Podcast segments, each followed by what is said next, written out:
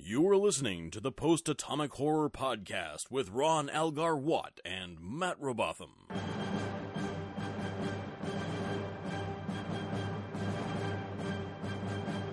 Episode 104, covering In Theory and Redemption, Part 1, with Kevin Lynch. Friends, it's the end of season four, and we're here with Flonk, and we're gonna tell you what happens. It's Yes. pretty great. Ahoy. That's Flonk, the guy who said ahoy. Yes. That's, that's the other one, and I'm out. Hi. This is the post atomic horror. This is the first time we've introduced ourselves since like episode one. I- You mentioned once, might have been when we were doing the other show. Like, do you think people know which one's Al and which one's Matt? Mm, Probably not. Well, in the show notes it says one, the one who's yelling at the other one is probably Al. Yeah, that seems about right. I don't know. Every now and then we get a guest on that yells at both of us. Well, I- I mean that's Flonk's brother, really. Yeah, Yeah, that's what those Oh, he are the does. most confusing shows of, uh, of all for new listeners. yeah. But also, you're expected to do homework about like Robin Hood. Well, fortunately, this time we didn't have to do any homework. Well, on Klingon stuff, I suppose, but that's that's stuff we all like. Well, yes, Nobody likes Robin Hood. No, that's Really? true. I thought you said Romulan Hood. I would totally read the Merry Adventures of Romulan Hood. They steal from the rich and from the poor. all right, but before we get to the to the big Klingon epic that will be spoken of in song, or I guess sung of in speaking, uh, we have uh, in theory, which Flonk has volunteered to take. So, uh, why don't you tell us all about that, Mister Flonk? All Uh, right. Jade and Jordy are hanging out in the torpedo bay, and hey, wait a second, that's not Jordy, that's a lady. Meet Lieutenant Gender Disorder, Data's other BFF that we've never seen before and we never will again. She's just getting out of a race- a relationship with an emotionally unavailable man and is venting to Data. They have a nice, easy rapport, and she's even getting a little flirty with him. They end up on a double date with the O'Briens, and in an attempt to fit in, Data puts his hair in curlers and starts hitting Jenna with a rolling pin. this somehow works, and Data and Jenna are going steady. Meanwhile, a spooky ghost has broken all the Enterprise's dishes. Data, understandably, is looking for advice in this new relationship, so he goes to his friend Jordy for help. They both quickly realize that this was a bad idea. Jordy suggests asking someone asking someone with more experience. Smash cut to Nails being way too interested in Data's love life. In order to be a good boyfriend, Data has created a series of programs to account for their new relationship. At first, Jenna thinks this is sweet, but soon the realities of dating a mechano man set in and she breaks up with him. We end with Data sitting alone in his room holding his cat. Can't imagine why that image stuck with me. And Jenna goes back to security where she'll be no trip. Hey, wait, there's still 10 minutes left in this episode? Ah. All right, in order to get the poltergeist to go away, Picard has to spend a night in a haunted shuttle. He flies around some spatial he flies around some spatial anomalies, it explodes, but he transports out in time. You know, typical day in Starfleet. Yep. Yeah. I, I noticed you guys were making notes about ghosts before I watched the episode. Like, that can't be right. I don't remember ghosts in this. Uh, uh. Cheeky's Wharf, there's a g- g- g- ghost! Well, in Klingon, the, the word for ghost is G apostrophe G apostrophe H O S T. So that's actually how he would say it anyway. come on, come on, Worf. Would you do it for two Klingon snacks? Oh, God. Uh, Oh, runner. ugh. had to take it that one step too far, didn't you?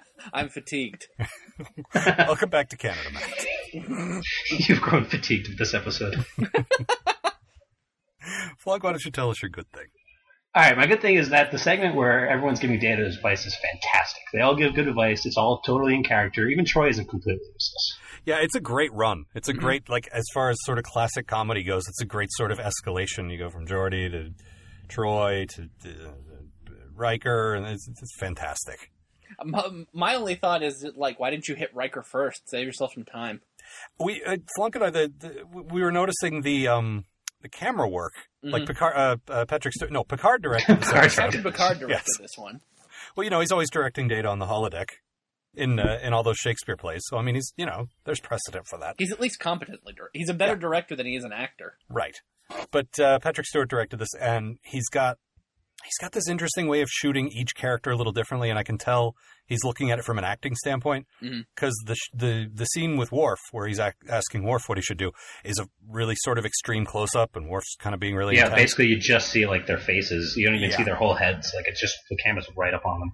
And then you cut to the Riker one, and it's a wide shot, and he's got his feet up on the table. He's got his arms like behind his head. He's like, "Yeah, here's what you need to do." Let me just take up as much space as it is possible for me, Riker, to take up. I know that we're on opposite sides of the room, but I do have to put my leg up. Right, of course he does. He put both his legs up. No, it was a it was a fantastic run, and it, culminating in uh, culminating in Picard's. Um, I, you know what, Mister Data? I know what you're going to ask me. Uh, pff, I don't know. Goodbye. I don't want to talk to you about women, Yeah, like, like at all. but it's great, and, and as Flonk pointed out, even Troy wasn't completely useless there. Mm-hmm. Although, again, she's sort of cold and standoffish, like she always is. Well, Everyone like else any is, good therapist, someone that you don't really want to talk to. Yeah, I guess. My alternate title for this episode, if we were still doing that, would be Troy lends a hand.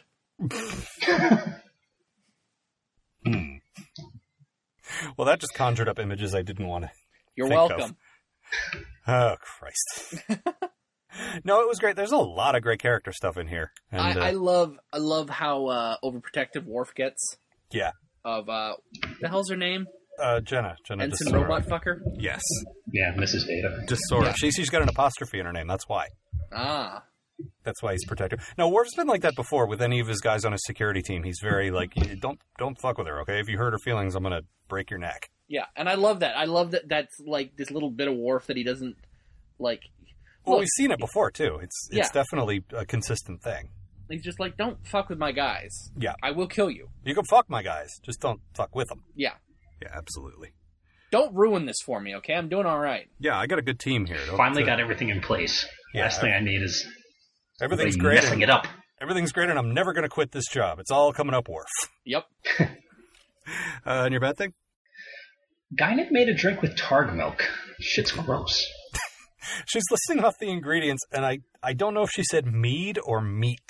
I'm pretty sure she said meat. There is meat in that drink.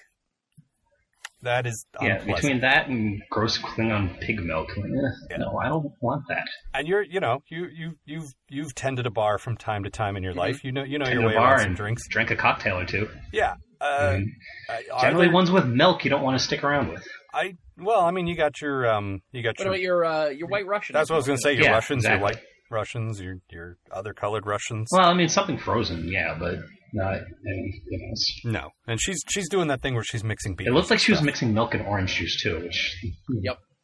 Isn't that what um in in Heather's? Isn't that what uh, Winona Spock's mom Ryder was uh, trying to give what's her name to throw up milk and orange juice? Is that what that was? I think so. Yeah. I thought that was a drink of choice on Laverne and Shirley. Uh, no, that was milk and Pepsi.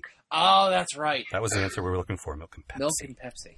Right. who would be dumb enough to drink something like this? Hello. Hello.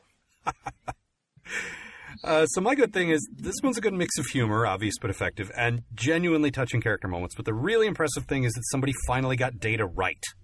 I mean, he does the uncomprehending thing. He, you know, takes things literally and, and doesn't really get the, the joke. But he's also starting to make believable effort to blend in, tell jokes, be considerate of people's feelings. He he feels nuanced and and like a, like he's grown, like he's been there for four years, and he's really starting to get what it's you know wh- how he's supposed to act around humans. Like I don't think he's any different, but I think he's altered his behavior to the point where there's several times where he can tell he's going to hurt her feelings if he says something a certain way and he rewords it. Yeah. There's a point Mhm. where he attempts to be funny and succeeds. Mhm. There's there's so much more subtlety there and not just data being a big blunt instrument that can't blend in. He's he's starting to blend in. They're starting to get what data is and I like that. Like, I mean, uh, he's been with this crew for like four years, f- five years now, really. Yeah. Like, we should. I'm gl- I'm just glad we're cutting back on the the more obvious stupid jokes. you Well, know? there's one literal joke, but it's actually pretty funny where she says, I let the cat out of the bag. that was hysterical. Yeah. Because that's how you play Yeah. that joke now. You don't just do the, you know, feline out of the bag shaped Ah, container. yes, a What do you- reference. Right. No, that was cute. There, like I said, there's a lot of moments where he's like after their little musical performance, he he doesn't.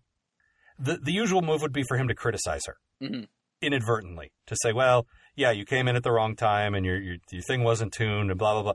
But he's like trying to spare her feelings. and Yeah, he's- I love. uh I love. uh uh, but I'm sure the audience didn't notice. Yeah.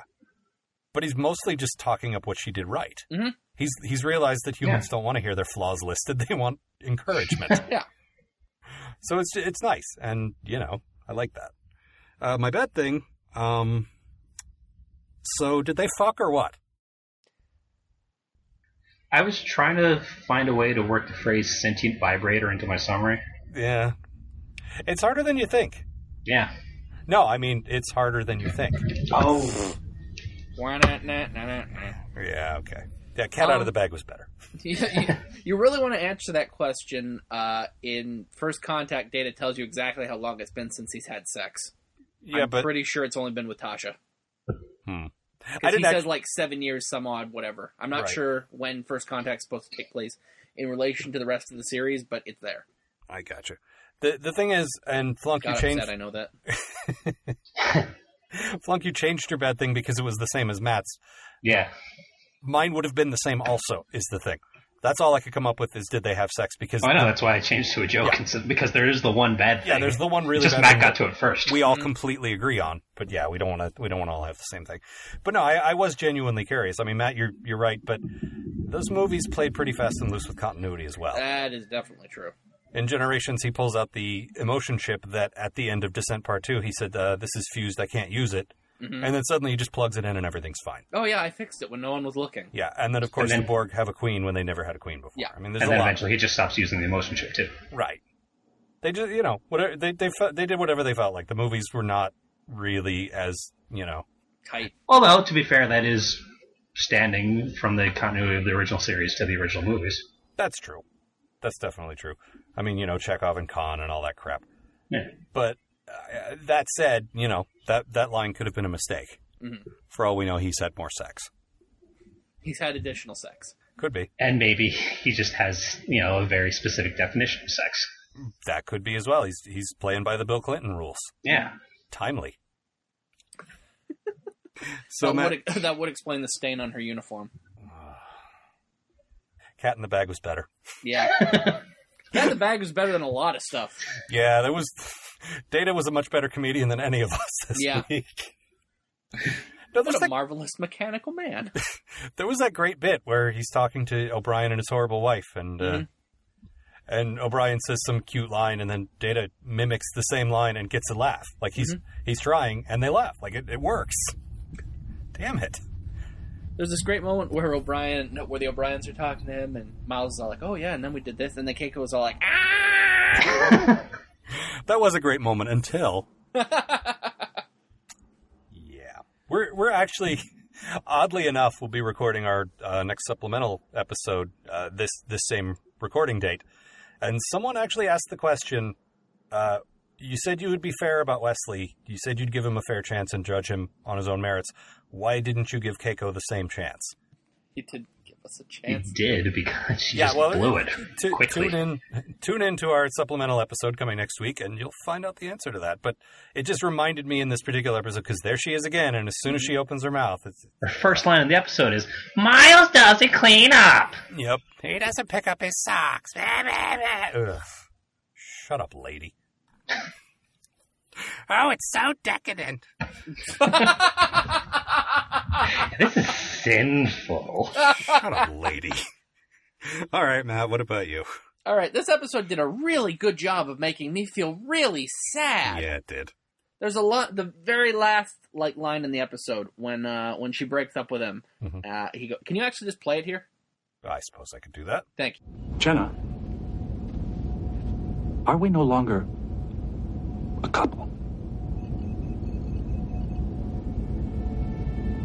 No, we're not. Then I will delete the appropriate program.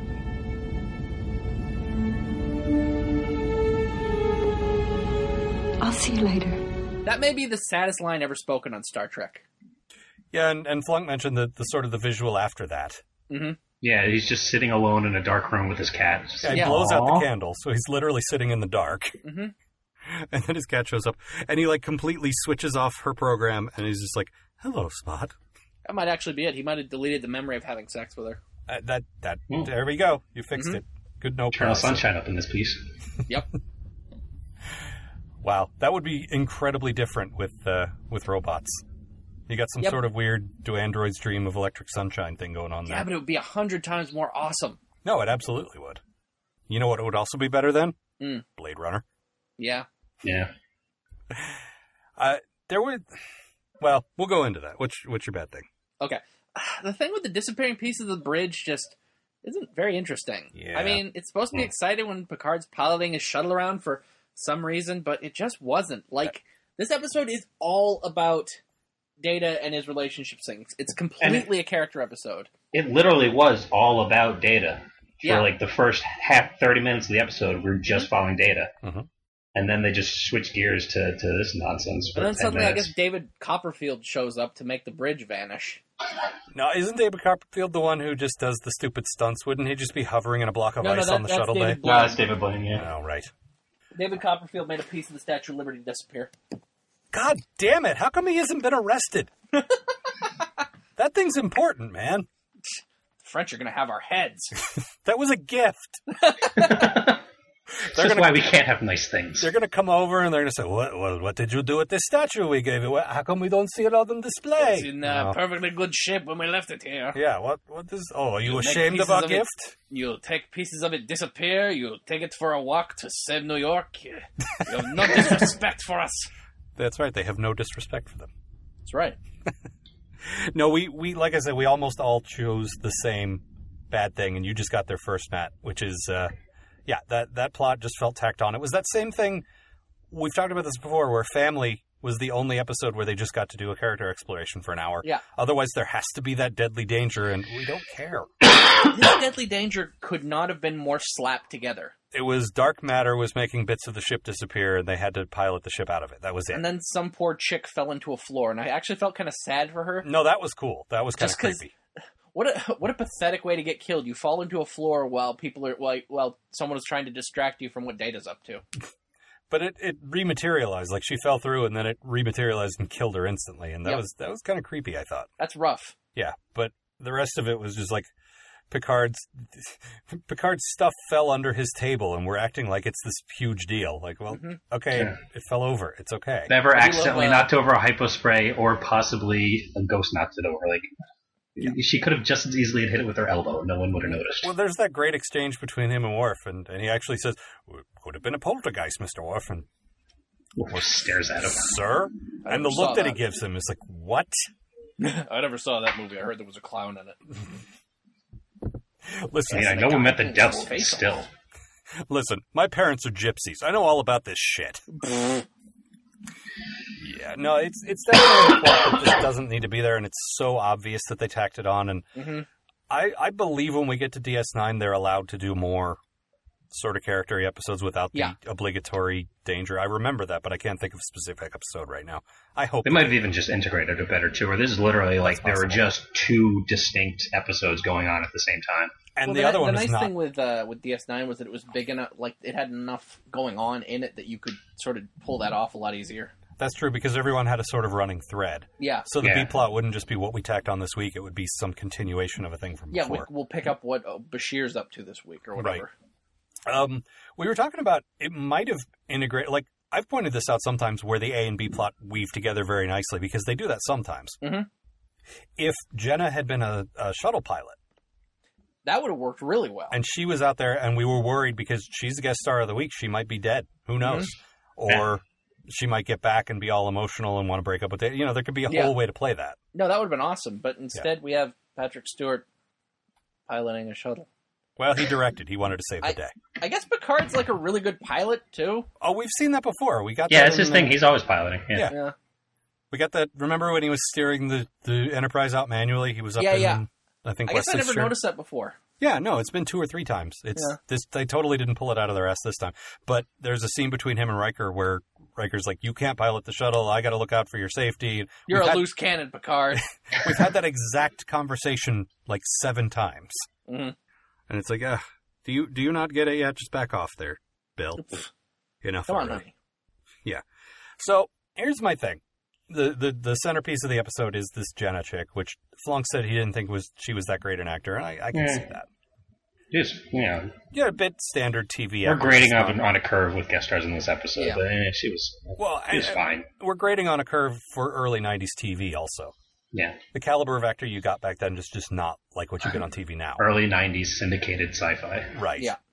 I, I mean, the bottom of the television barrel. most of the main cast are quite good, but or at least good at what they're supposed to be doing. Mhm. yeah, she's she wasn't great. But that said, the character she played is so much like girls that I have known. She's got low self esteem. She's been with so many jerks. Mm-hmm. Here's the thing: Data is programmed with basic human decency, and that's all it takes to get to win her over. Mm-hmm. He treats her with the minimum amount of respect that a human being, you know, deserves, and Well, I she's mean, like, I think- "He's so nice to me." I, I think we're a little higher up than that. I mean, he at least treats her like we're supposed to believe he at least treats her like a friend, which is a little, you know, Okay, maybe but maybe one level higher than how he treats like no, he's but he's just programmed with with politeness. politeness. like, yeah, exactly. true. Kindness. Yeah. But he's He yeah, wasn't making the moves on her or anything. No. He was just like he he's was obviously just not treating her like sincere a about person. it. He just thinks that's how he's supposed to act. right. Yeah. But I think she's been with, and I, I may have read a little into this, but I think she's been with so many just awful, awful men who treat her poorly hmm that Data being even the tiniest bit nice to her, just like, oh my god, he's so amazing. I don't know. I. I've known chicks like this a lot where it's like, Yeah, that's so sad. It is.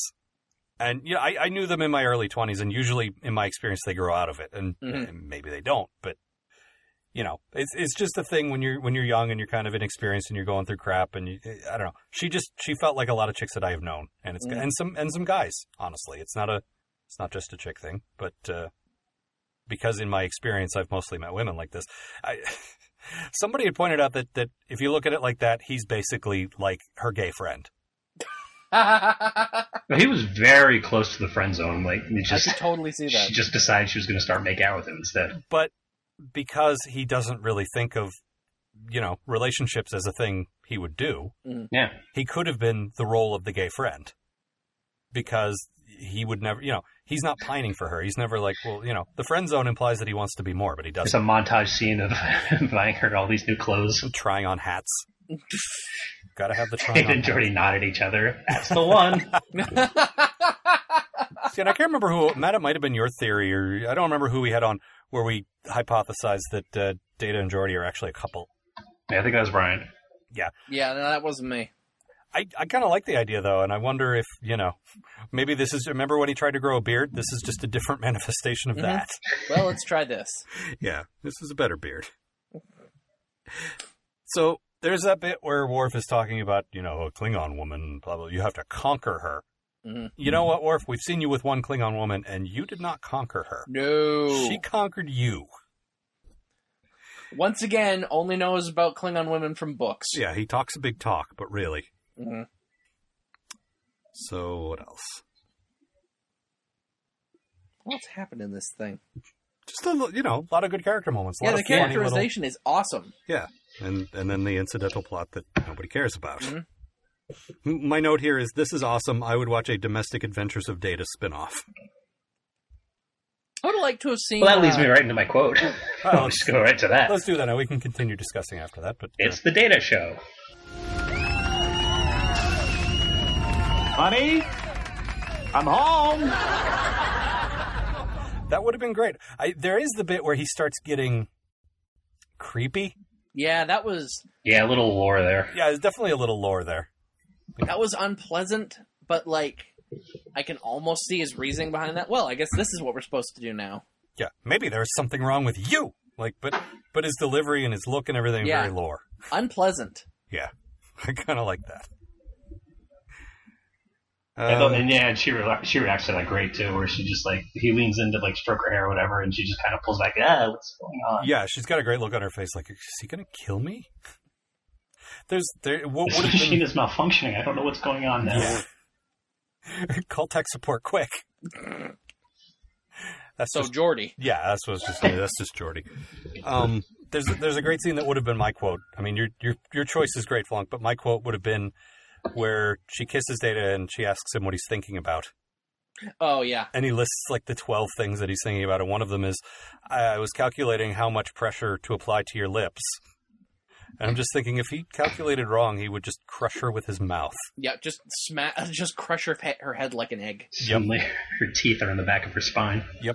The thing Whoops. is, I, Sorry about that. the thing is, I am a sufferer of attention deficit disorder. Sure. Pl- please don't ask me what I'm thinking when I'm kissing you, because it's probably going to be something like that. I, the thing is, like, she also expects a lot more of him. Oh, she does that passive aggressive thing where she says, "Go back to work," and then she's like, "You're not supposed to go back to work. You're Yeah. supposed to do." Yeah, ugh, I It's can't like- put up with that, and I'm a human. It's like, look, I know that you know, like, you you need to go easy on him with this crap because Yeah. he has no idea how to deal with any of it. Well, that's what I mean. Yeah. She's she's kind of broken, which I think is part of why it's so difficult for him. And She does get a little shocked and hurt that the robot has reduced has reduced her down to just a series of mathematical variables.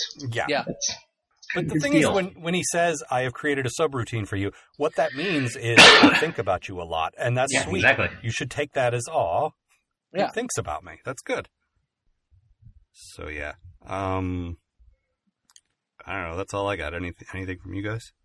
Uh, who else? Uh, as soon as Data goes to Jordy for advice on roman on romance, she's like, uh-huh.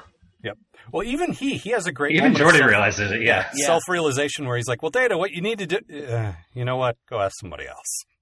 But then I thought about it, and all of his relationships have been with pretend women. As a Right. pretend man, no one could benefit more from that than Data. Hmm? Except his Sure. relationships with pretend women have failed also. Ooh. He's still All got right, so nothing. not great. I got that girl in Risa that he didn't meet. Yeah, that exactly, went well. that he thought he met that was Mm-hmm. a fake memory implant, but didn't really happen. It didn't happen. He didn't see it happen. It hasn't happened. No one saw it happen. Right. Well, he's blind. I was telling Flug the, the blind jokes never get old. They're still not funny, but they never get old. Nope. Well, there's certainly no spot. Hmm? There's certainly no cat out of the bag, Joe. Well, no, that's that's we're not gonna top that. No. That's your that's your money line there. All right. Anything else? Huh? Very well. no, I think we can move on to the really good one. the really. I mean, this Yes. one was fine. This one. Oh was no, this is a quite great good. episode. Don't get me wrong. I mean, it wouldn't be in like my top ten, but it's definitely way up there because I I love ex- like particularly with Data. I love Mhm. when they just focus on him doing normal stuff like Data's Day, where we're Yeah. just following him doing different stuff, interacting with people, seeing things the way he sees them. I mean, that's that's fun. He's a fun character to do that Yeah. with. And I know you guys disagreed, but I thought that, that the uh, the Enterprise's in danger B plot was integrated really well into that episode. I don't Oh, think Data's it was. day. Yeah, I didn't think it was integrated well. I thought it was a good plot, way Yeah. better than the ghost thing. But uh, but no, I I didn't think it was it, it meshed very well. Unfortunately. All right. no, yeah, we already talked about, it, so I don't want to get into it. Yeah, but I fair. disagree. Okay. Well, you you know you're allowed to do that. But if you if you think the next episode was not amazing, then I'm sorry. You're Oh, you're not allowed no, to do I'm that. So good. I'm gonna so hit good. the hang up button right now. Very good. So redemption part one, or as it's called on the screen, redemption. Not supposed to know it's part one. All right. Uh, it's been several months since Captain Picard, somewhat reluctantly arbiter of succession to the new Klingon leader Galron into power. See episode 95 of this very podcast, True Believers. Yes, I ripped this joke off from a recent episode of Thrilling Adventure Hour, but they rip it off from Stan Lee, so shut up. So now Galron is about to take the throne? Pile of corpses? One of those ergonomic ball things that people say is better for your back but just looks like a hippity hopper to me? I don't know. He's about to take whatever it is the ruler of the Klingon High Council sits on. Wait, who's been leading the Empire since Worf slayed Duras with his mighty batleth, forged in the fires of blah blah blah? I have no idea. Maybe Gowron had some vacation time on the books and he wanted to burn through it before he got promoted. I guess it doesn't matter. In the meantime, the House of Duras, specifically his creepy sisters, whose cleavage should be hot, but somehow it makes them even more repulsive, have been plotting their dramatic comeback. Because Klingon politics is basically like boxing. I have no idea why I'm setting up this metaphor, because I have absolutely nowhere to go with it. Rumble in the jungle, I guess? Anyway, the Duras sisters, Lursa and Bator, have located their long lost nephew, who is seriously about as tiny as Alexander and apparently about as qualified to run the Empire. But the two hideous troll women, who I just realized Matt probably finds attractive because he's a bit strange like that, can't rule the High Council themselves, even though we saw Chancellor Gorkin's daughter do that in Star Trek VI. Well, whatever. Star Trek VI hasn't happened yet, even though it happened 75 years ago. This whole Duras Galron thing is threatening to split the Klingon Empire into a bloody civil war, or if you prefer, a war of Duras aggression. And since Abraham Lincoln has long since departed in his space chair, there's nobody around to hold things together. Worf takes a leave of absence from Starfleet, slaps his brother Kern around until he agrees to pledge his support to Gowron, then begs old Bug Eyes to restore their honor. But the price for that is apparently everything Worf has offered plus one additional thing. And it keeps being that no matter how much Worf continues to offer. This is the guy you want running your empire, huh? Well, lesser of two evils, I guess. This is a topical joke because there is an election happening in my country soon. So yeah, it's Duras versus Gowron. Gowron has Kern, Worf, and some other guys, I guess. And those eyes. They have to count for something in a fight. But they fire via some kind of spring loaded mechanism like the uh, mythical Boba Fett backpack missile. If the Playmates action figure of Gowron didn't do that, it was a rare wasted opportunity. Especially since kids putting their eyes out with a toy eye is my kind of irony. On the other side of the division, we have the House of Duras and what appears to be the majority of the High Council, and oh shit, it's some Romulans, which will be actually really cool, except ah, crap, here it comes. It's a Romulan who looks like Tasha Yar, the same mysterious one who reprogrammed Geordi in episode 104 of this very podcast, True Believers. And so begins the era of one of the stupidest ideas for a character in this entire series. But at the moment, she's just a shocking, baffling, let's go with baffling reveal before the to be continued. Yeah, sorry, honey, you're no locutus. Oh, and Worf did get his honor back, so that's a feather in his cap, which he will then throw to the ground on account of not being a merry man and all. You know, for apparently having trouble writing this thing, that was pretty fucking good. I agonized over this all day. This is one of those, this is so great. How do I make jokes about this? Well, tangents. That's how. Tangents. There's a lot going on here. And, and there's a lot. I was really amazed at how little the Starfleet guys were in it. You got some Picard, Yeah. but it's mostly just Worf wandering off on his own adventure and occasionally intersecting don't with the Enterprise see- guys. Yeah. Anyone almost until the very end when they're uh, when Worf's leaving the ship. Yeah. Oh God, I love that scene so How much. great was that fucking scene? Holy Christ! There's a bit where okay, Worf resigns, like I said, and uh, as he's leaving, he's got his Klingon armor on, and I think it's the first time we've ever seen him in the proper Klingon armor, pretty sure, yeah. which itself is very cool. Mm. And he's Except walking. with his little pageboy haircut, he looks like Shakespeare. it's Yeah, I much more guess that's effective when he has Shakespeare. long hair. yeah, with the haircut and the, the, the armor, absolutely. Yeah. But uh, but yeah, as he's walking down the uh, the the corridor, there's just I mean, probably every extra they could afford to hire. Yep. They probably doubled up on guys that they made Klingons in the other scenes. Mm-hmm. but there's I don't know, there's like 50 Starfleet guys standing at attention. It's very military tradition, very, you know, just the pomp and circumstance. Like I love that stuff. Yeah. Cuz they use it sparingly and when they do it's really cool. And it's It's such. It's just such a beautiful, Well, I- beautiful scene. And of course, you don't know if he's coming back or not, right? Yeah, because this is the end of the season. Maybe the Yeah. actor doesn't want to be there. Who knows? Um, but it's a very Ron Moore thing because he likes like you see a lot of that in DS9. You see a lot of it in Battlestar Galactica. That's definitely him. Mhm. He loves that we're from the military. We're a proud tradition. You stand at attention. You request permission to leave. You know that kind of stuff. Yeah. And And it's also nice to just see that in Starfleet every once in a while, where it's like, oh yeah, that's right. They they don't just go around sciencing. It is military. Right. There's It a is chain of command and everything. right, and when the captain says you stand at attention and you see off one of our senior bridge officers, you fucking go down there and do that. Yeah. But it's also a nice dramatic thing because he's walking past these sort of nameless crewmen, and then he walks into the transporter room proper, and the core, you know, bridge crew is there: Data and Jordy and uh, Troy and what's her name, um, The rest. Ovid. the rest. Uh, but it's it's quite nice, and he he gets up on the transporter pad, and it looks like he's about to cry. Like if O'Brien doesn't hit the button a second later, he's like just Mhm. going to burst into tears. It was quite nice. Um, so my good thing is, uh, w- well, we've come a long way from those guys with the grease paint and the Fu Manchu mustaches. I mean, in a short time, in really five, six, seven episodes, the Klingons have become this fully realized culture, and we haven't had that in Star Trek. Maybe the Vulcans. yeah.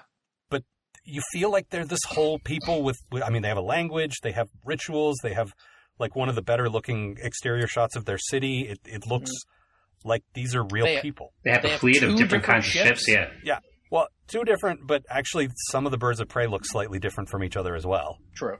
And I think some of the big cruisers do too. Like there's, you know, there's lots of subtleties, there's lots of different I don't you see other aliens and they're kind of cool sometimes or whatever, but you never really get the idea that this guy's acting like a Ferengi, this guy's acting like a Cardassian. At this point in the series you don't get that yet. But Klingons No. you totally know what is Klingon and how they're supposed to act and what they're all about. and even to someone who hasn't seen the series that much, you can just you just know. Yeah. they're warriors. They're proud. They got traditions. Blah blah blah. It They're just- awesome.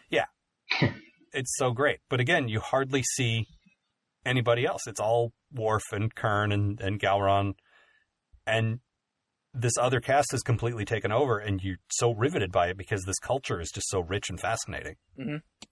I love it. And it- plus, like Garon's a good actor. Yeah. Uh, Tony Todd's really good. Like Yeah. all these guys that they have doing it are just fantastic. there's one or two guys that, that sort of jump out just because everyone else around them is so great. The the guy at the at the Klingon High Council who wants to be Kempek so bad, like the big fat guy, but isn't. He's just sort of like, hey, welcome back. Here's your thing. like he's he just seems kind of bored. Here there. Everyone else is so intense and so Yeah. you know, even the background guys. And this guy's just, hey, how's it going? And then Fluck, you pointed somebody out on Gowron's ship also. Yes, there's some a prospector for some reason who's working the censor board. Throwing his hat down, Tarnation, stomping on otherwise decloaked off the port bow. Concern it. Dang nabbit! There's dilithium in them hills. I just picture him holding like a batleth on like a big handle, like a mining pick. This here's my claim. I struck dilithium. Nuggets as big as your fist. There's one when the one ship starts attacking them, he just like he rips his sha uh, his sash off and starts stomping on it.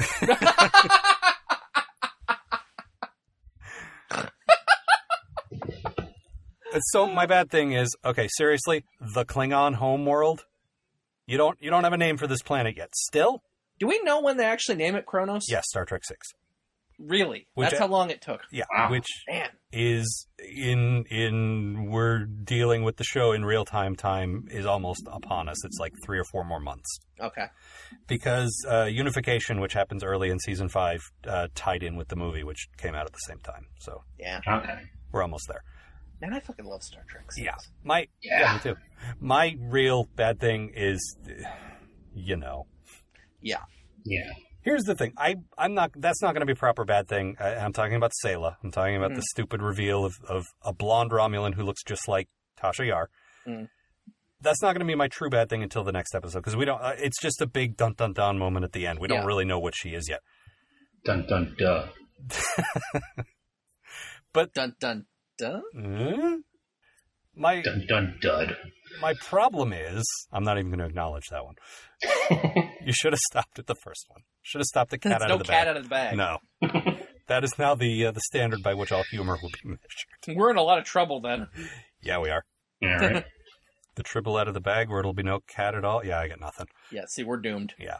Um, it's okay, but putting aside, we don't know what the character's about yet. It's just her first reveal. Denise Crosby is not an intimidating presence. She's not evil sounding.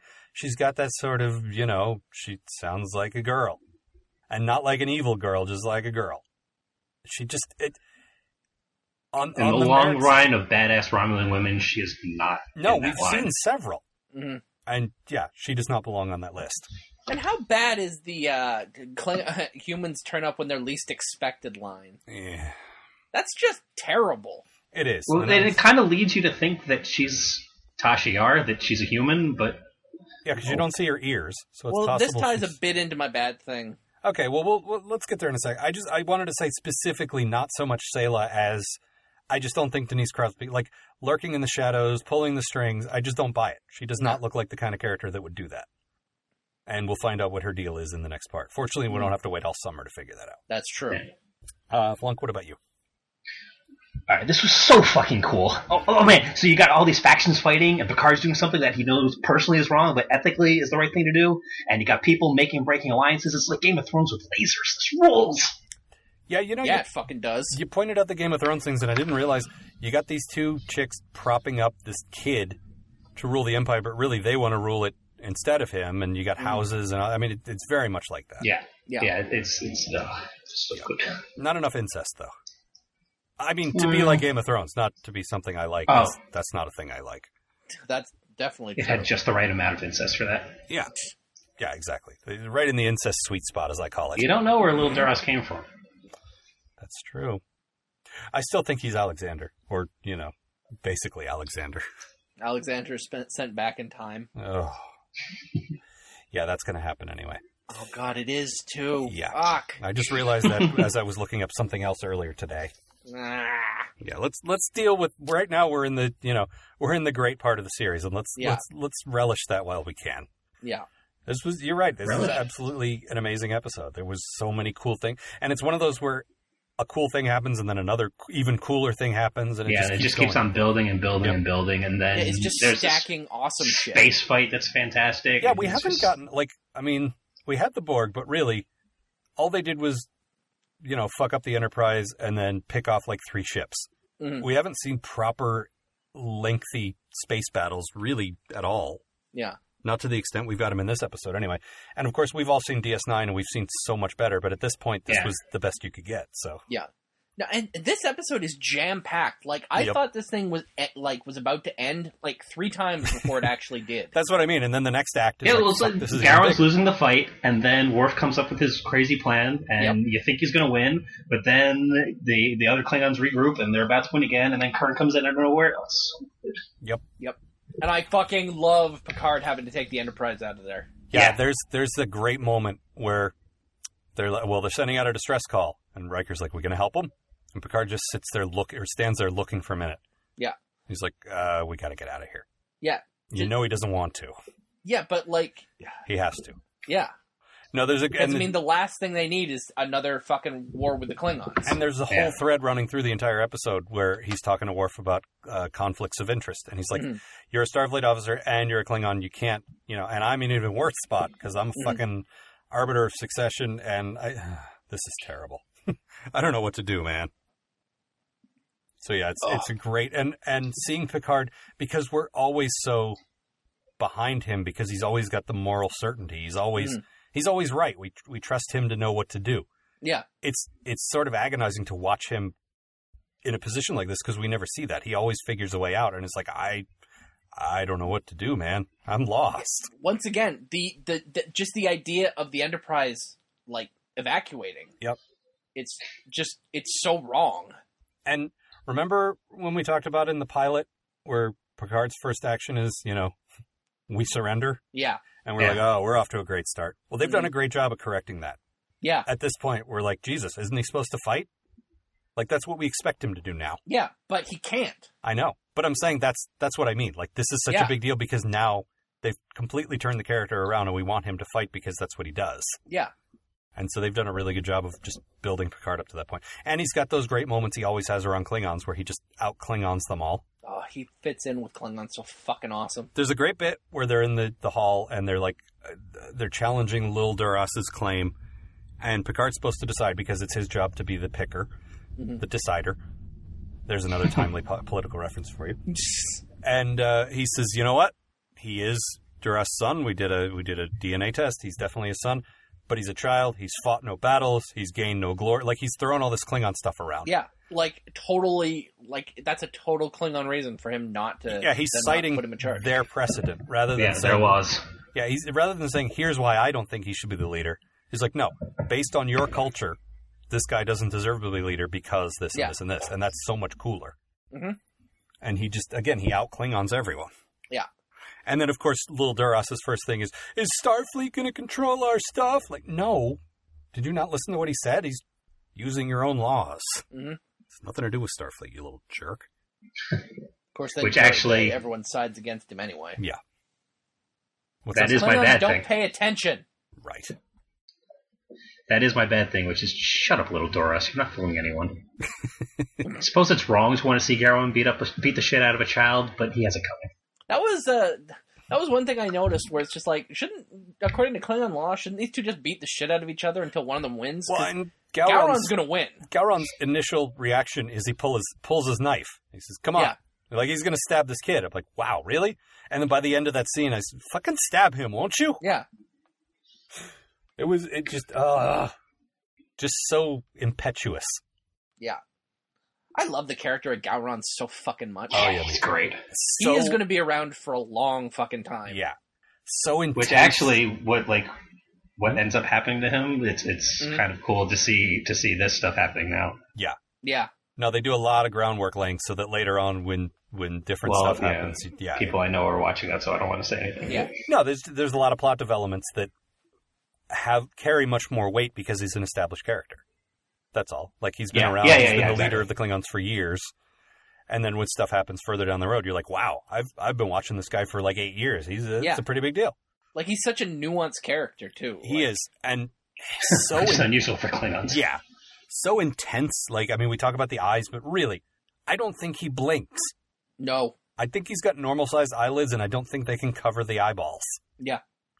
He he's just so, and he's got this weird body language where he steps off the the transporter pad to talk to Worf, and he does this weird little monkey move yeah, where he sort of swivers, swivels his shoulders and stoops down to talk to Worf, and is like, "Okay, that looks ridiculous if you were playing anything but a Klingon, but now it looks awesome." Yeah, when the Frankie do it, it looks dumb, but when you do it, it looks awesome. Yep.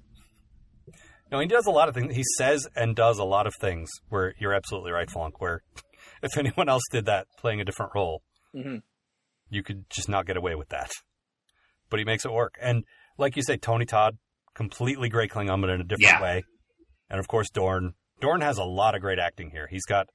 He doesn't. He doesn't just have to be the glowering, angry guy who says, "Let's well, Oh, shoot he's it." going toe to toe with Patrick Stewart. Like he, Yeah. he's oh, and he's got a Right. few really heavy scenes with him, and he totally holds his own. yeah. and but I mean, he's got moments where he's sort of reacting sad or proud or you know, like more than just being the angry guy. And he covers a lot of the really subtle shades of emotion really well. He's, he's a just good getting actor. back to that uh, that scene at the end when he's leaving the ship. Mhm. Just the, the the emotion you can see on him there is just amazing. Well, that whole run of where he decides to leave, Yeah, he doesn't want to. He's really torn.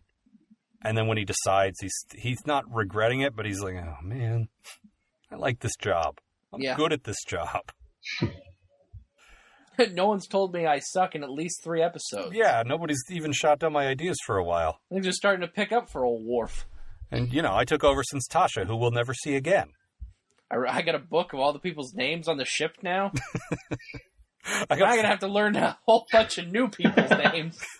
what'd you say, Flunk? He's got flashcards. Yeah, yeah. When when he when he turns in his he turns in his communicator, his phaser, the map to the shuttle bay, the little flashcards that has everybody's name on it. we had to dig that stuff out from under the chair. He hasn't seen them in years. There's a great bit where he's packing up his trunk, and Picard comes in and talks to him, and then he walks out, and Picard says, uh, "We'll ship your stuff over to you," which is good because otherwise he'd be carrying big suitcases and trunks, and you know, And that giant fucking chair. it, it might have kind of ruined that that sweet moment where he's going to the transporter room if he had to carry his luggage with him. we'll send the boy with your luggage. Well, I was just I was thinking along those lines. I was thinking, is there a yeoman? Like, is there Picard have a little yeoman slave that can do that crap? That's a good question. I assume so You because really they do don't all hear the, the, naval term stuff. yeoman anymore. No, I think Rand kind of ruined it with We've it. gone the way Yeah. they've gone the way of the Commodores. Yeah. Just trying to get phased out over the years. Right. Uh, so what about you, Matt? Yeah, so we pretty much talked about all of this, but this episode is absolutely nothing but Klingon politics, and I fucking love it. Um, I really had I really stepped down on the notes for this one just because I Mhm. was completely st- I, I just spent the entire episode just staring at the screen. Well, and that's why I was agonizing over this this uh, summary because I did want to get the main po- po- plot points across, but it's like, how do I make jokes about this? This is Yeah. just great. It is this is such good fucking Star Trek. And now here's here's an interesting thing though. I, Mm. I I totally 100% agree with you now, but uh, 1991 Al did not like it at all. Ugh, this is the season finale, really, bunch of Klingon crap. Who cares? I feel like when I was watching this as a kid, I felt probably felt the same way. It's like, oh fuck, a Klingon episode. Yeah, because as a kid, you don't really get the the whole political thing. You don't get Yeah. how it matters. You don't get the you know how it uh, feeds the characters. You're just like, eh, I, I don't care. Why why isn't Data doing something? Yeah, I know I definitely didn't get the whole big picture part of, of the episode when- Right. the first time I watched it. Right. It's like last time, last year they were fighting the board. Yes, that was exactly. cool. Well, and the thing is, I, I think I mentioned this a few weeks ago. I just got on board sort of mid season 4 Mhm. and by this point I was watching in real time, and I was like, eh, "This is, eh, I guess this is okay." But I thought they did a cool thing with the Borg last year. How come we're not doing that? Yeah, So it was, it was a little disappointing. But no, absolutely. Now I would hold this up as one of their best cliffhangers, and unfortunately, once again, amazing part one with almost no flaws, perfect. You know, perfect execution, and then part two whizzes it down its leg. Yeah. I I don't remember how this ends at all, so that probably Well, it- tells you pretty much It everything you need to know primarily about it. the main part of the story is now that we've um, now that we've exposed Sayla, she becomes a big part of the plot. Oh, good. So that's Oh, how it. I She's don't, so interesting. I'm really looking forward to that. and she expositions where she came from, and, and so on. And, yeah. Uh, I know she pops up a whole bunch more times. Does No, she ever? not a- whole No, bunch. that's the thing. She doesn't. She's only in this and Unification, but she's just so bad. She like, ruins- You think that she's always there. no, the problem is she ruined one of their best season cliffhangers, Mhm. and then she ruined the Spock episode, which should have been a high point of Next Gen. It should have Yeah, been one of their that's very bullshit. best things. And these two moments where the show should have excelled, she's just kind of like, "Hey, I'm the bad guy." Ugh. Mhm. They decided that she would be the face of the Romulans, and she's not a good face for that. You've got a great face of the Romulans already. Yeah, I know. He's gone, Matt. Poor Tomalak. Never coming back. Well, he'll be back once in the finale, and that's it. Uh, so your bad thing leads right into what we're already talking about. Actually, Yeah, so everyone's gonna say Tasha's right, baby, but honestly, we haven't seen her do anything stupid or boring yet. Mm-hmm. She's just sort of stood in the background and schemed. And I imagine her reveal at the end of the ep- of the season was probably a pretty big deal. Just well, in it that was- certainly was, a what the fuck moment. Like, it was, and that "What?" it was unexpected. Like that's the kind of thing I would have seen, and then all like, "What the fuck?" no, that would have been great if you're watching this in real time, and then you got to wait three months. That would have been like, what? Huh? Tasha? Whoa! Yeah, But hmm, but it's hard finding another bad thing in this episode. yeah. That sidekick Romulan's kind of weird looking. I Oh, guess. old potato nose. Yes. yeah, That's his name, potato nose. that was a weird look yeah, a little to bit. go with. What's weird is he's lurking in this very specific corner of the room, and then we cut back, and it's two days later, and he's still standing right there. Yep. I think he slept there standing up. They brought him food. He just he likes that spot. I feel bad for the poor guy because clearly any uh, any room that you're in with uh, with uh, Tasha's kid is going to be badly lit. Yeah. She's so always his lurking poor in the eyes corner. must have just been aching by the time they finally they finally. I, I want to look you in the eyes. Can you? Could you? St- ah, where are your eyes? Damn it! Where are you? Eh, eh, eh, eh, in the background, scheming. eh. No, like I said, the pr- the problem I had more than the character because we can't really say that yet. It's not. It Mhm. hasn't happened yet. It's she's just not a like. I don't. I don't care. Yeah, like she's saying lines that should be threatening and scary, but it's just kind of bland.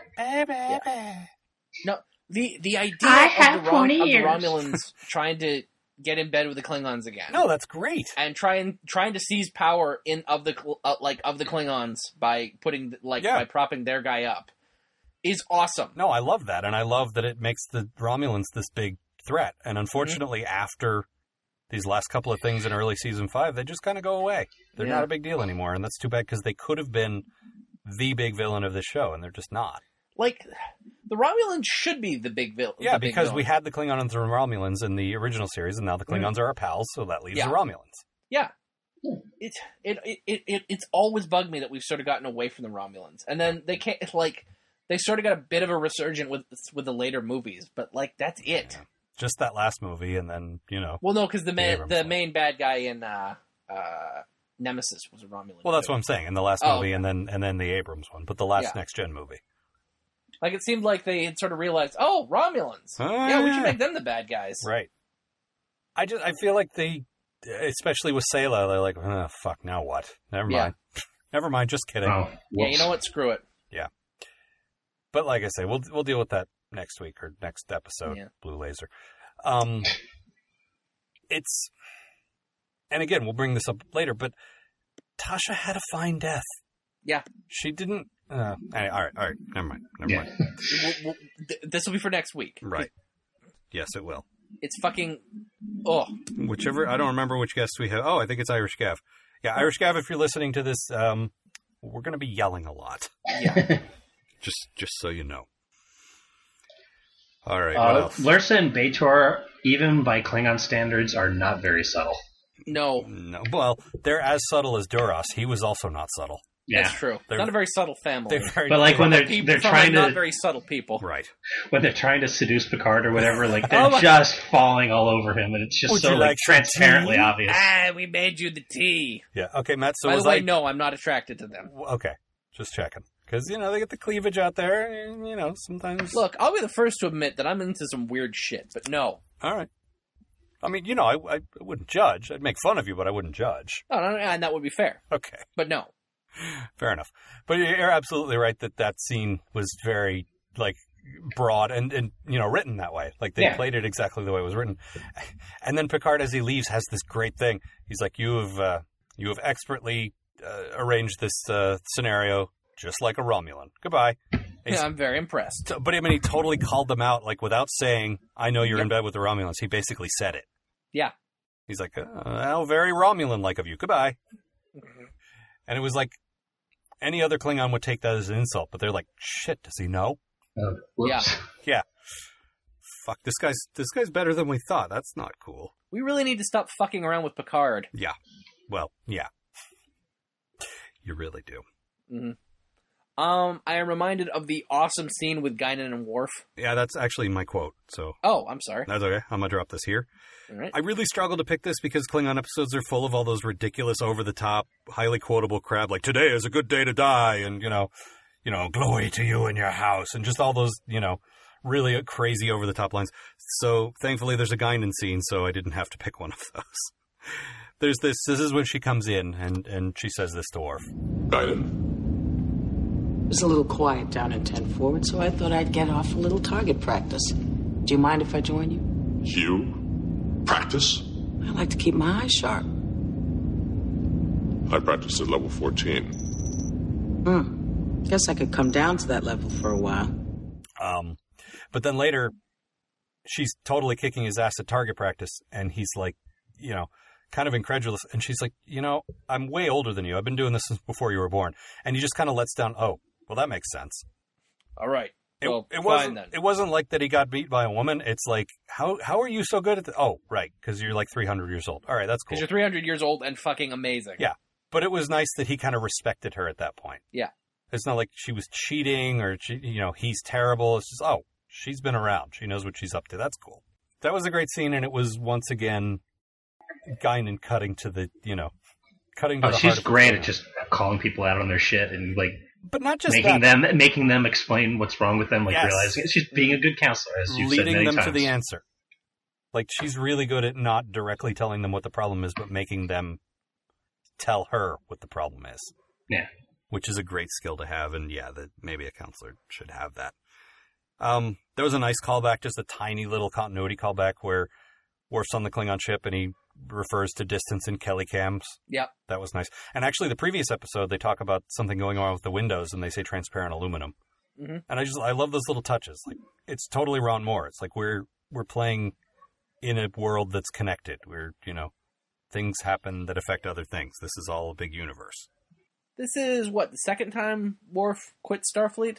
Mm, the first time he didn't quit Starfleet, he threw his badge down like I'm off duty right now. I Yeah. need to go do this as a private citizen. But he didn't actually resign his commission.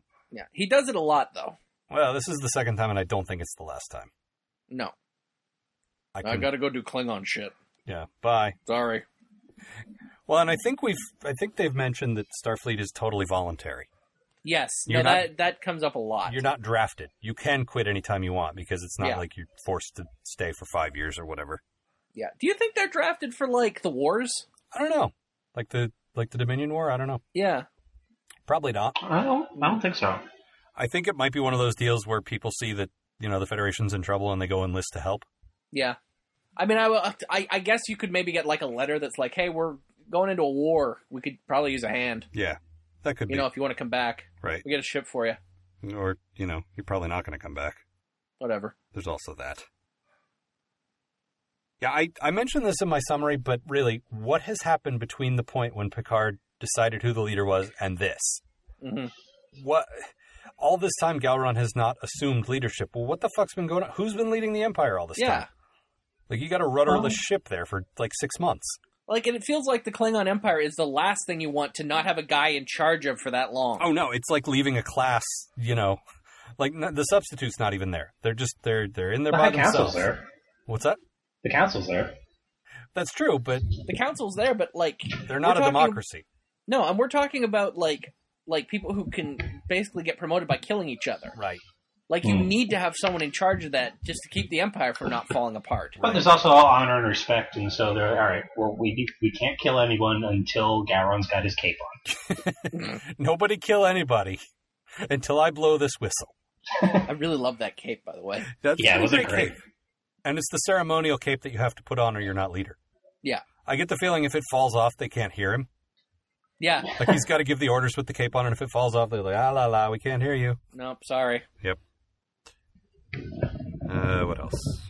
Oh, this is interesting. I actually found out the actual length of the Kelicam goes back to like Klingon tradition. It's ac it's the length of the uh, Emperor's uh, foot uh, boot spike. That's nice. That's a Nice. nice parallel to like Earth crap. Mhm. like that.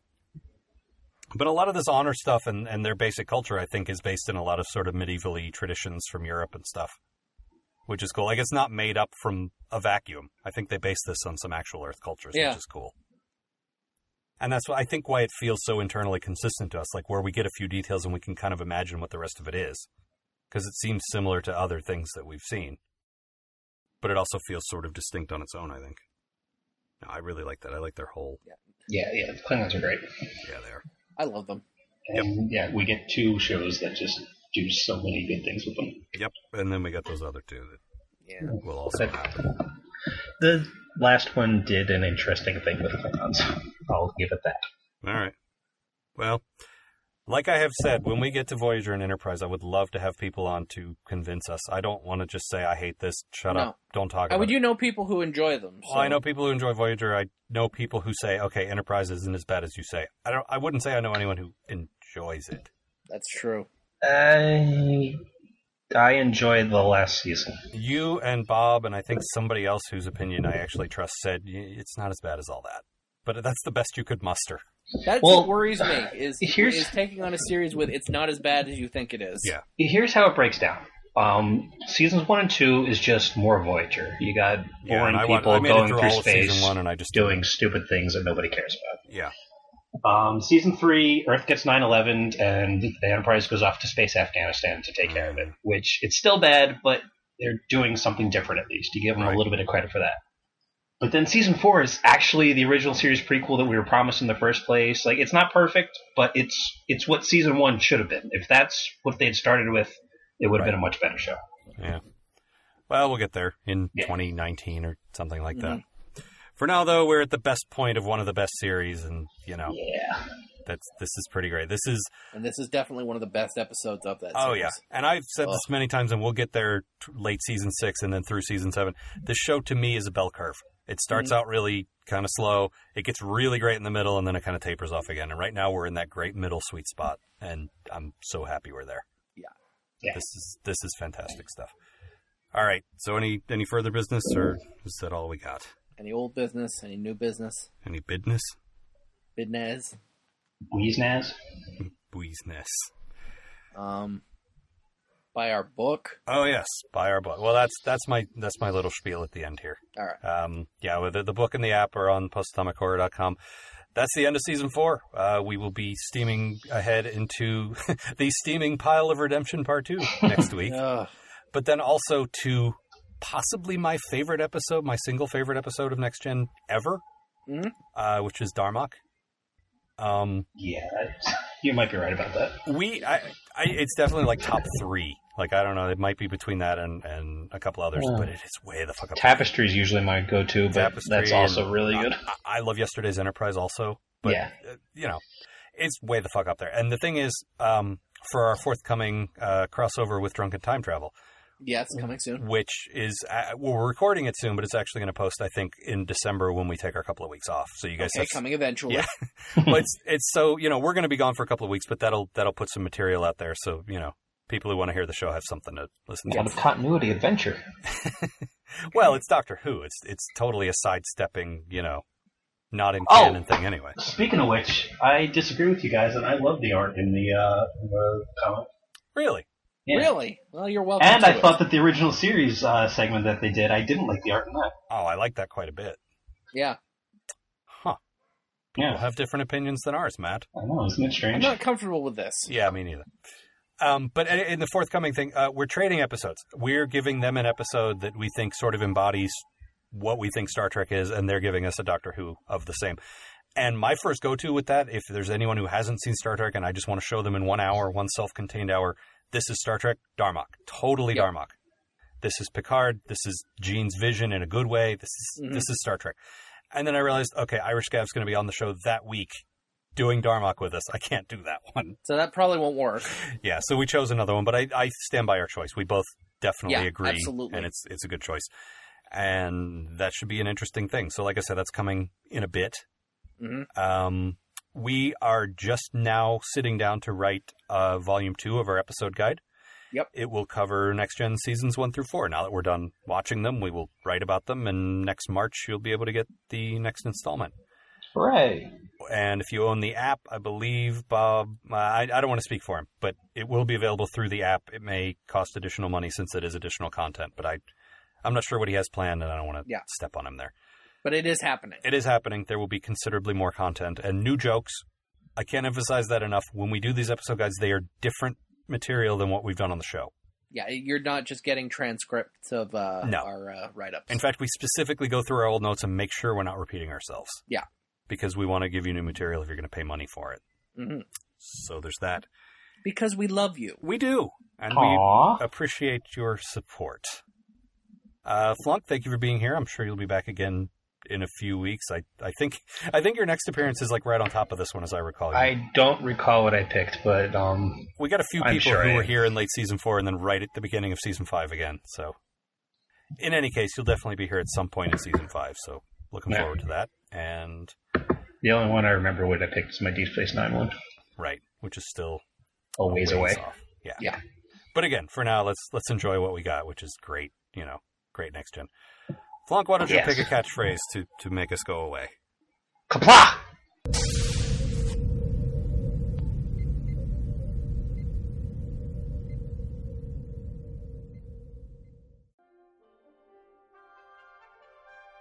The Post Atomic Horror Podcast is a co production of Ron Algar Watt and Matt Robotham, copyright 2012. Please don't sue us, we're just doing this for fun.